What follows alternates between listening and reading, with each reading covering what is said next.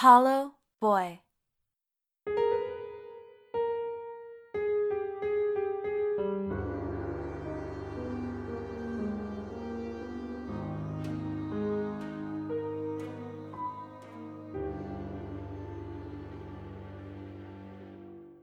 His mother had a way of tying her hair up into a knot when she washed the dishes, and it stuck in his head that he wanted to be just like Mother.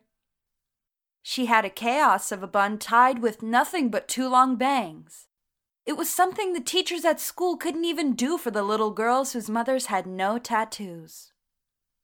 So he grew out his own hair when he was older, though he was told not to, but not one porcelain face, not even his own, could carry that weight and presence of Mother. She wasn't the type to have acrylic nails, so she'd pour all that harsh soap on her hands and scrub all the not fancy dinners away like she did day after day for the floors of corporate skyscrapers, and sometimes, when he looked at his hands, he remembered the time when she wouldn't let him help because he had to have delicate hands for when he played the piano. She had a piano tattoo on her shoulder, he couldn't remember which, a deep and dark hollow one in memory of the life she almost had. He said piano keys carry a lot of emotions. You just have to press down long enough and there's a way for each key. He tipped one too many drinks because the color had a way of sticking to his hair and his cheeks, just like Mother. So then I asked him, "How do I have to press on you?"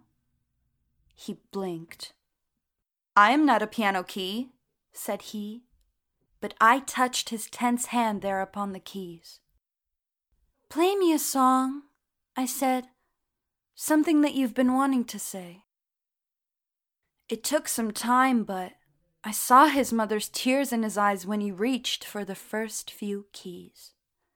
She was young when she left, left him behind at the state fair with a clown and fake red hair.